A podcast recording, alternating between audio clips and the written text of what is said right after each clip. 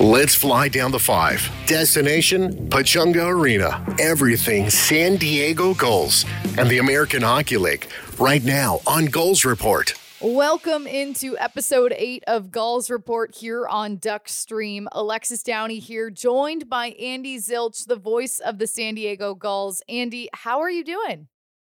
Hey, I'm doing great. Uh, had to move my belt another notch over after Thanksgiving, but uh, I think I'm doing pretty good other than that. Well, let's take a look at where the team is at. And obviously, it wasn't the best holiday weekend for them. But one of the positives was Hockey Fights Cancer Night on Saturday night. And I know that there was some special initiatives around that. So, uh, what was that like on Saturday? Yeah, Saturday, uh, you know, we we actually there's been so much outreach in our community in my years that we've had here. We actually had a uh, fighter who is now a survivor as a season ticket member. Uh, she was honored a few years back, right before the COVID season, and uh, we've done special reaches to several members, not just during our games, but throughout the course of the year. And uh, this one was pretty special in terms of the hockey community because we had a former goaltender named Patrick O'Donnell who uh, just after uh, his freshman year, uh, got a diagnosis of a brain tumor when he was in uh, Utah, and uh, came back to San Diego, and now he's fighting. And uh, not only is his family behind him, the hockey community behind him, but now the San Diego Gulls are behind him. Uh, our goaltending coach Jeff Glass learned of him a few weeks prior, maybe even a month or ha- month and a half ago, and he invited him to a San Diego Gulls game. So. Mm-hmm Patrick went down to the locker room and and witnessed what it is behind the scenes for a professional sports club, and he read the lineup on uh, the game. Uh, it was about a week and a half ago, the last game that the Gulls won against the Grand Rapids Griffins, and uh, the team won. So not only did he read the lineup, he took in the game. He was talking during the game with the goaltending coach. And uh, after the game, our head coach Roy Somers said, "Well, we won with you reading the lineup." So now you need to come back. So so uh, you know superstitions rolling and uh, he came back wednesday right before thanksgiving and read the lineup again. And uh, not only that but he was also invited to watch a practice for the san diego gulls. He went into a goaltending video session with our two goalies lukas dostal and Olle eriksson ek and that was led by jeff glass the goaltending coach. And then finally on saturday uh, is when the uh, the final outreach to him was when we recognized him in game as mm. uh, one of our honorary members, and he dropped the puck for the ceremonial puck drop. So uh, it was really nice to feature not only just a night around him, but a week around him, as uh, he's got a very positive spirit, and hopefully that is something that lifted him even higher. So just a you know a quick little shout out to him. I I had the pleasure of meeting him, and then also meeting his family as well, a separate night. So uh, you know, the best of luck to Patrick in his fight, and, and, we're definitely behind him, not only as the Gulls, but as the organization as well. That's so awesome! What a special evening and week for him. I'm I'm sure that was, and getting to see the way the community surrounded him, and just all the excitement and being at the hockey game, I'm sure was just super special. But yeah, yeah, you know, and as a former goaltender, it was I, I actually was in the video session shooting, and uh, you know, I, I'm never in those. You know, obviously the broadcaster never dips his nose into those, but uh, it was really cool, and and the bounce back between him and Dostal was really really mm. fun to watch too, because he was so attentive and trying to understand how a pro goalie takes things in, and uh, we also featured that on our episode of Gulls All Access, which uh, can be viewed on Friday at 2:30 on Fox 5 San Diego. So, uh, if you want to see the full story come uh, to fruition on his journey, and we sat him down and talked with him, all of that is available on Friday again at 2:30 on Fox 5 San Diego. Well, another positive from the weekend Rocco Grimaldi having two goals during Sunday's game. Yes, the team did fall to the Henderson Silver Knights, but obviously great to see a player like that get some points on the board. I know he has 19 points so far this season. Uh, but what has he been like in terms of off the ice and a voice for the group as they go through a weekend, especially where they did have some struggles? Well, it's funny you say that uh, having a voice because uh, I talked with him last week and we were, you know, just going back and forth. And he's like, you know, he, he said a comment, you know, I'm the oldest on the team. And I thought about it and I was like, ah, you're right. You know, like at the age 29, you're the oldest guy on the team. He's like, I've never been on a team where 29 is the oldest player on a team. So when I was coming up, there was two, three, four guys that were 30 and above. And I was like, well, how, how does that, you know, be positioned to you? Do, do you take on more responsibility? He said, well, yes and no. He goes, I, I, I try to be myself, but I understand that we have a lot of prospects that are coming through the pipeline as every team I've been with. And he said, I'm just trying to help everybody out. We, we want to come together as a team. So it's something that's second nature to Rocco. And I think the first thing for him is that he leads by example. I mean, mm-hmm. you look at his play on the ice, and you guys saw it during the preseason with the Ducks, it, just how elusive a player he is. And no matter uh, what uh, what direction the team is going, he's willing to to lead foot first because that's the kind of player he is. And I know he takes some of these losses to heart. And he was out there for the empty net goal that Henderson scored on uh, a Sunday, and I could just tell in his body language that they, they knew they had a fighting chance in that game, and uh, that empty netter was just the final nail in the coffin. And uh, he does. Nobody likes losing, but uh, I don't think Rocco Rocco is one of those guys that likes it any bit at all. So they want to try to win every possible game, and he's going to give 110 percent as best he can. And it was certainly tough on Sunday. I mean, eight different guys were scratched in that game, and really a depleted defensive end of the team too.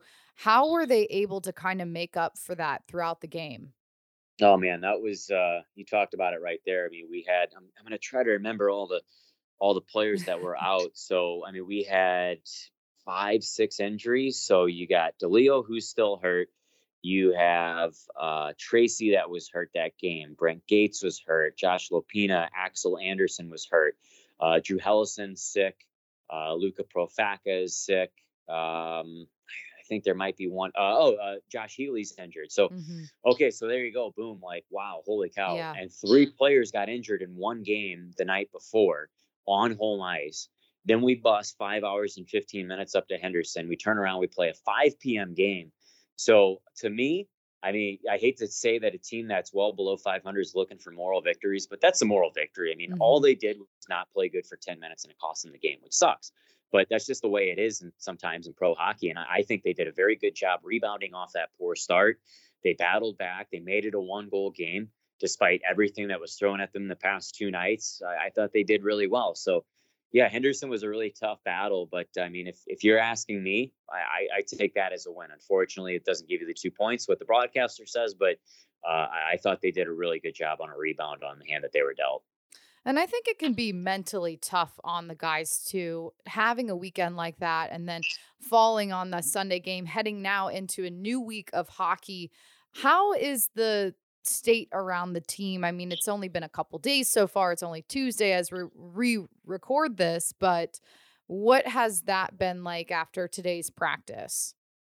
Well, they're competing hard. I can tell you that thing right now. Mm-hmm. Uh, but they're they're not happy with where they're at. You know, I'm not going to sugarcoat anything. They they don't want to look at the the AHL app and see them in the standings at the bottom of the Pacific Division, tied with Henderson. But uh, they know that there's a lot more season left to be done, and there's guys that are starting to get healthy. Tracey was on the ice today, for example. So you start getting a little bit healthy, and and and also, by the way, I didn't talk about this with the Henderson game. We played one player short too. Mm. So now that you get guys coming back, you're seeing a full roster, and you're seeing some internal competition, and uh, you know it's it's down to the details, and uh, they they know what they need to do. And in talking with some of the players today, uh, they got a full understanding with, with, especially the the magnifying glass with the coaching staff that they've put under. So uh, they've analyzed the video of the games that they've played last week, and they understand what they need to bring on here against one of the best teams, not only in the division on Wednesday, but uh, one of the best teams in the league. And Andy, I know you spoke with assistant coach Chris Sparre today, so let's take a listen to that. Well, Coach, uh, as we look back at that last game uh, against Henderson, you guys had an excellent pushback. If you take aside the first 10 minutes, I mean, it's a win for you guys. So, how do you keep that momentum applied into Wednesday's game? Yeah, I, I think that's important that you're, you're taking the positives right now. It's it's easy to get um, you know negative and start looking at all the things that we're doing wrong when you're not winning games. But I think it's important that right now we're, we're looking at the things that we've done well in the past few games, and now we just got to continue to build on that the power play working again. You had two power play goals. Where do you guys work on? What do you work on specifically to kind of generate some momentum and, and continue that as well? Yeah, I, I, think you know with with power play, the goals are they kind of come and go. Um, you know, for us, we focus a lot on where our chance is coming from. Um, are they quality, and uh, do we have enough traffic at the net front when we do have those chances? So, um, yeah, it, it, went in last game for us, and we just got to you know kind of stick with it. We talk a lot about how uh, quick the puck moves. I think it's really hard to defend when when the puck's moving quick. So we'll continue to look to do that. I noticed that you changed up the personnel and you're kind of mixing around. Are you looking for chemistry? Are you looking to try to get some hot hands on a different power play unit? What are you looking for? Yeah, I think right now we're just, you know, we're we're experimenting with a few different things um, and trying to see what kind of sticks out in in terms of like you know to make a positive impact for our team. So, um, you know, it's a lot of the same guys, but we're just kind of mixing them around and seeing where they where they fit best. Colorado is a top team not only in the division but the league. What have you seen from them in previous games that makes them so lethal, and, and the video, the work that you've been doing? Yeah, they, they have a high-powered offense for sure, um, and they do a really good job of sustaining offensive zone time. Um, so for us, we got to limit them being in our end, play more down there, and then we don't have to worry about that as much. But um, they certainly have a high-powered offense. Uh, we feel we do too. We haven't seen it as much this year, but um, you know this is a, a great uh, opportunity for us to play a good hockey team, see where we fit, and then you know, kind of make our adjustments from there. When a team has a good sustained offensive pressure, what are they doing to generate that? Well, I think it's a five-man unit, right? Like if uh, traditionally, you know, you talked a lot about forwards and how they contribute offensively, but you need D involved in it too, especially nowadays. And so they have a five-man unit in the offensive zone. They all move around. They're all dangerous, and so we have to limit the scoring chances, stop them right away, get it out, and get going in, in the other direction. So, Andy, what are some of your takeaways from your conversation with Coach Sparre? Well, I, I think uh, they understand that they need to apply that pressure. And, and you know, that kind of goes back to before we played that recording of what I was speaking about, of what they know that they need to do. And uh, just finiting their game and making sure that they constantly apply that on Colorado because that team's going to bring it. Like, I, we the Gulls got a victory against them earlier in the season, so they proved that they can beat them. Now they need to mm-hmm. prove it again, and they need to get over this little hump that they've had here on the downslope with the losses. So, I, I mean, to me, it's just uh, you know regaining what they had in that early start uh, when they had good goals against Grand Rapids, they had good tempo on home ice against Colorado. Now, I know that's dating back about a month and a half ago, but that's where they need to find themselves. And as we get into the holidays here, December's coming up. Are there any community initiatives that the Gulls have been spearheading? Yeah, so uh, and aside from the hockey fights cancer, we now turn our attention to sponsoring a family here, and it's something not only directed towards players and coaches, but also our front office is getting involved in that, in each department is lending a helping hand to sponsor a family, and we're getting families. Uh, I think over the next few days too, because of the uh, the response that we've had from from our organization. So everybody's donating. We're going to give some families some good Christmases here coming up. Or we're going to give them presents. We got some wish lists that are picked out. Uh, and then we're going to have a good old shopping day coming up, I think, in uh, the next two, three days uh, just to go out and go to Target and use all our, our donations that we've had to give some uplifting spirits to some of those. And then we also got uh, our teddy bear toss that's coming up. And, and these are just two small things. Mm-hmm. And as we move along through the month of December, we can talk about more in detail. But the teddy bear toss in, in years past, we, we've had uh, our teddy bears donated to local charities around the area. And uh, it's something that we're looking forward to again, and especially with a game that everybody loves attending because you get to throw teddy bears on the ice, and that's Saturday, December 17th, uh, when the Gulls score the first goal. So we're really looking forward to those two. Those are the ones that are front and center. But uh, again, as we move along, I know we're going to have our Rady's ice rink again.